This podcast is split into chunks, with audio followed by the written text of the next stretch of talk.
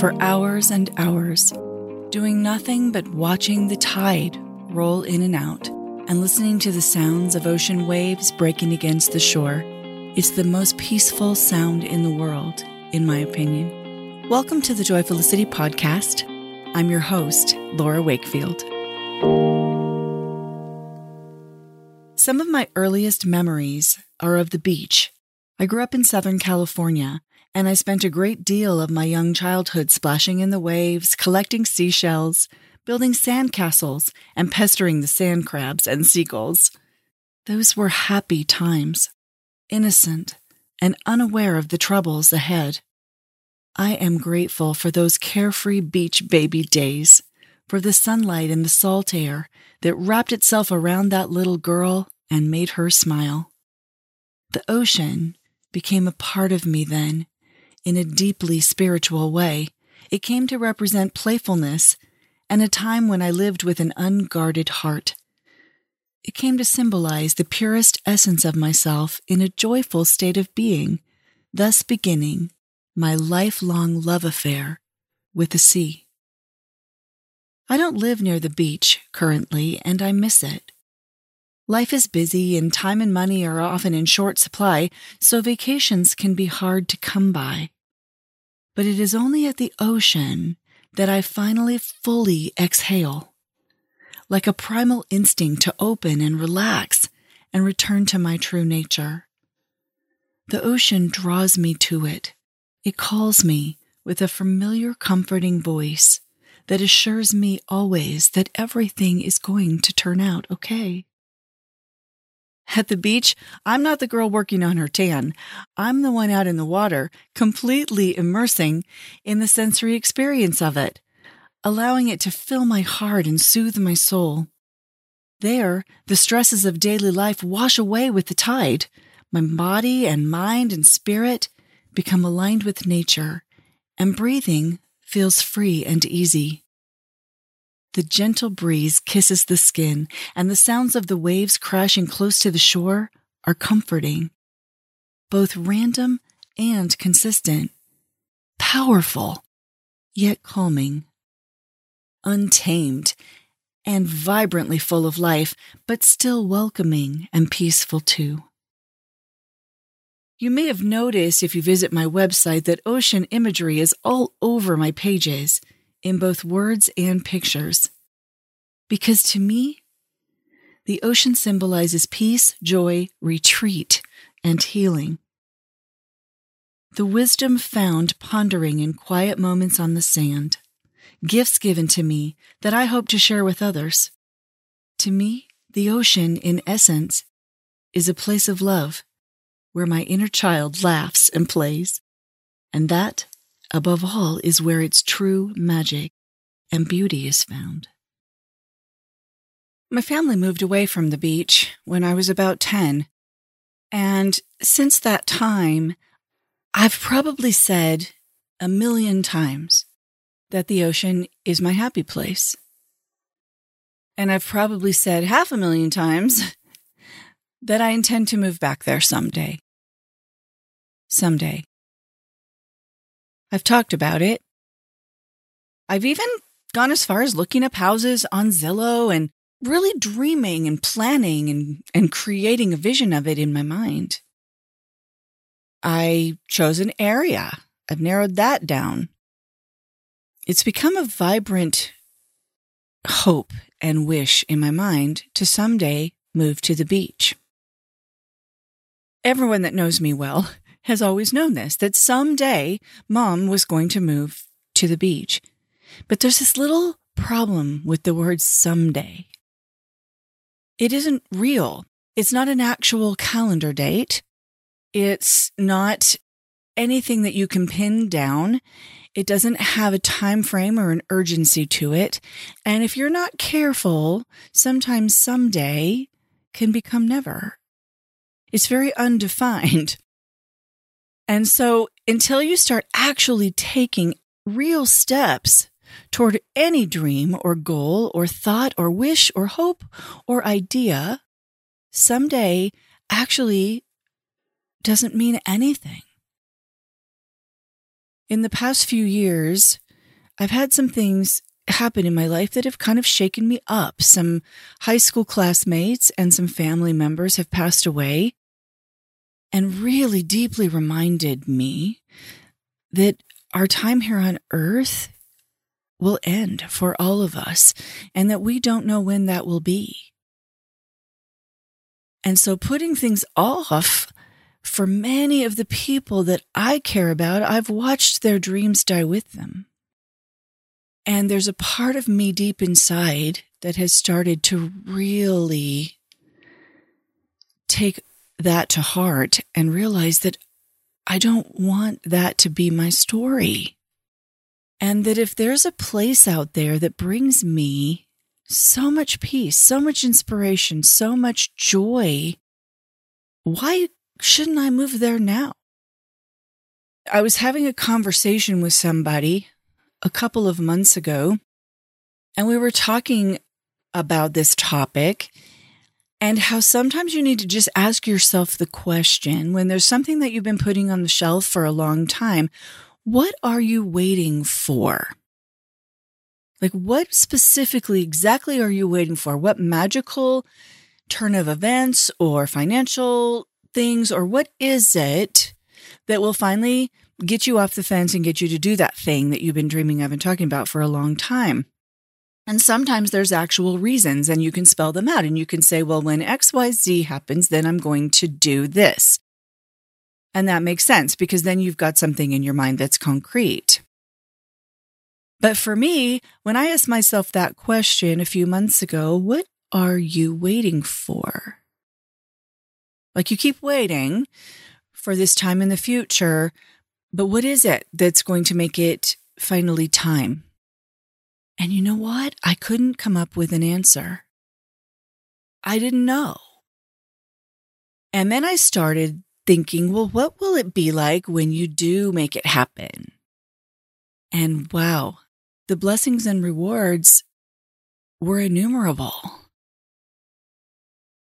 Part of this move down to the beach will involve downsizing my house, which will simplify my life quite a bit so that I won't have to work so many side jobs and I'll have a little bit more time to put toward more of my passions in life. So not only will I be near the ocean, I'll have more time to devote to writing and to this podcast and to the things that light me up and bring me joy and maybe can offer some hope and healing for other people as well.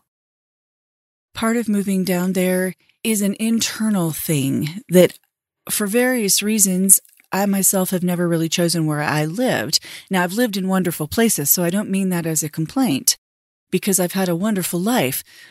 But there's a part of me at 55 in midlife that finds that kind of exciting that I can choose for myself something really major in my life like that, like where I'm going to live. Part of it's going to be financial. Part of it's going to be spiritual part of it's going to be physical change, and change can sometimes feel a little daunting. So when I think about actually making the move, it's one thing to, to fantasize about it and to think about it. But the, the actual practical parts of making the move kind of get a little bit overwhelming.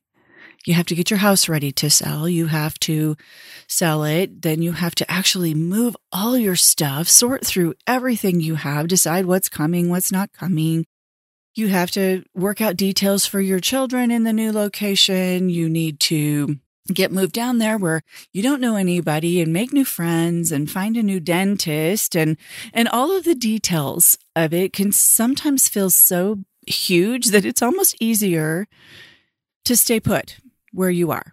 And this this holds by the way. I'm talking about any dream or goal. I'm I'm using my example of moving to the beach, but these ideas apply to anything that we dream about and talk about and, and put off for someday. That sometimes the reason we don't move forward is just because it seems kind of hard. But think about that for a minute. Is there anything that's worth doing that has great reward that comes with it that doesn't come with certain level of challenge?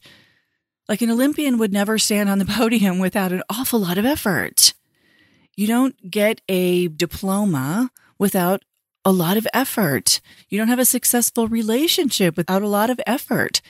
There's really nothing that we can do in our lives that's really worth much at all that doesn't have a certain price that you have to pay for it. But the idea is that the price is worth the reward. But there's a lot of different factors like that that can kind of keep us stuck, putting things off for someday. And something has been building inside of me leading me toward the beach for a long time now. So I finally took an actionable step and I went down there a few couple months ago and I actually narrowed it down even further to a particular school district, which has me just in a couple of different spots so that when I look online now, I really know what houses I'm looking at. And all of a sudden, this thing took on a momentum. It's funny what happens when you finally take a step. You take it out of your mind and into an actual behavior, how quickly things start to line up. If you're doing the right thing, the universe will just all of a sudden the doors just start flying open, but it's not going to force your blessings upon you. It's going to wait until you are ready to just start walking in faith and taking a couple little baby steps. And then the next thing you know, if you are in line with the true destiny of your life, the pathway begins to unfold in front of you rather quickly. It's kind of amazing. So all of a sudden, I'm actively getting my house ready to sell. We've been painting. I've had the handyman here. I've already been sort of pre-marketing it. I'm a realtor, so I'll be listing it myself and I have a lot of resources for that. So I'm fortunate in that regard and I've I've found a realtor down in Florida and this is happening. Within the next few months as soon as all the ducks line up in a row I'm going to be downsizing to the beach. That thing that I've been putting off for some day that day is today. It's happening now. And I'm in the midst of kind of the hard part of it right now. But you know what I'm finding? Is that all that anxiety that I had about the hard part actually has been replaced with excitement of what's to come. It's not going to be easy. I know that. There's going to be some lonely times, some anxious times, some stressful times, a lot of new things, a lot of change, a lot to adjust to, a lot to absorb. But it feels deep down in my soul like the right thing to do and that I shouldn't wait to make this happen. So I will keep you posted on my move down to the beach. But the main purpose of this podcast today isn't so much to talk about my personal circumstance, although that's the backdrop for the message, but more just the reminder to not put off the things that bring us joy. Because you never know. You don't know how much time you have. And even if you don't pass away young, you don't know what your health is going to do, what your finances are going to do, what your relationship status is going to be. The details of your life could go much differently than you expect. So all the ways that you're planning something for some unknown, undefined time in the future, it may not go like that. So whenever possible, it's better to, to take hold of our dreams as soon as possible and make them into realities because this is your life that you're living. I say that a lot in my writing and in my speaking that this is your life. And we want to make sure that we're fully living it. Now, for you, it, it may not mean a move. It may not mean something that dramatic. It could be something as simple as I've always wanted to take an art class, but I've never found time to do it. Make the time, whatever it takes. That thing you've always dreamed of, that hope and that wish that just won't go away.